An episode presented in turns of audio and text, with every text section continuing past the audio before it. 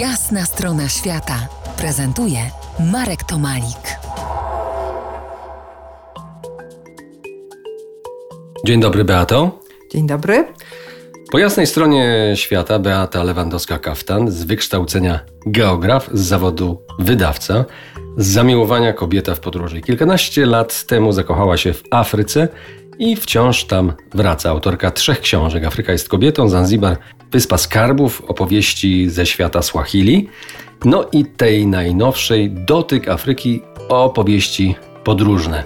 Książka na rynku niebawem, tuż, tuż i o niej dziś sobie porozmawiamy.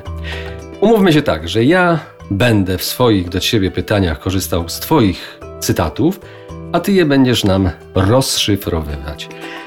Afryka nie istnieje, to tysiące światów, z których każdy warto z pokorą i ciekawością odkrywać od nowa, odrzucając stereotypy i obiegowe opinie. To oczywiście cytat swojej książki. Tak, i to jest myśl, w którą bardzo wierzę. Y, bo rzeczywiście nie ma jednej Afryki, jak napisał kiedyś już dawno mistrz y, Ryszard Kapuściński.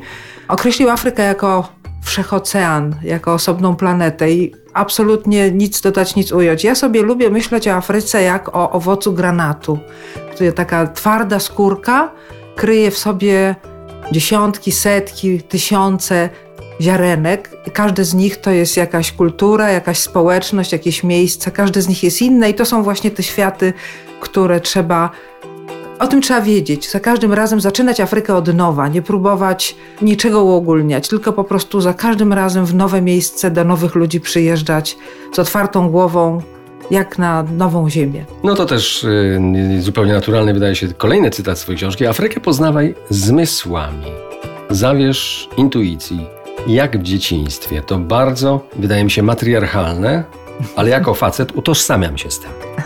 Nie wiem, czy to jest matriarchalne, ale, jest. E, ale miałam takie uczucie sama wielokrotnie, bo w Afryce wszystko jest ogromne, potężne, takie wszechogarniające i doświadcza się tego w tak mocny sposób, w jaki w dzieciństwie doświadczało się no, wszystkiego, czego człowiek dotknął to daje takie poczucie swobody ogromne, obcowanie z tym ogromem Afryki.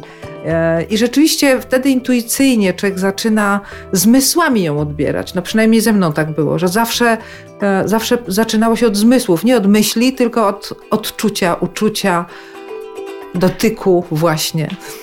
Afryka to prastary ląd, to stąd wyszliśmy, dlatego czujemy z nią więź no to już y, o tym wiemy, tak? Jest to najstarszy z lądów. E, Afryka leżała w centrum Gondwany, od, którego, od której odrywały się potem kolejne kontynenty, a Afryka pozostała w tym samym miejscu, w którym była.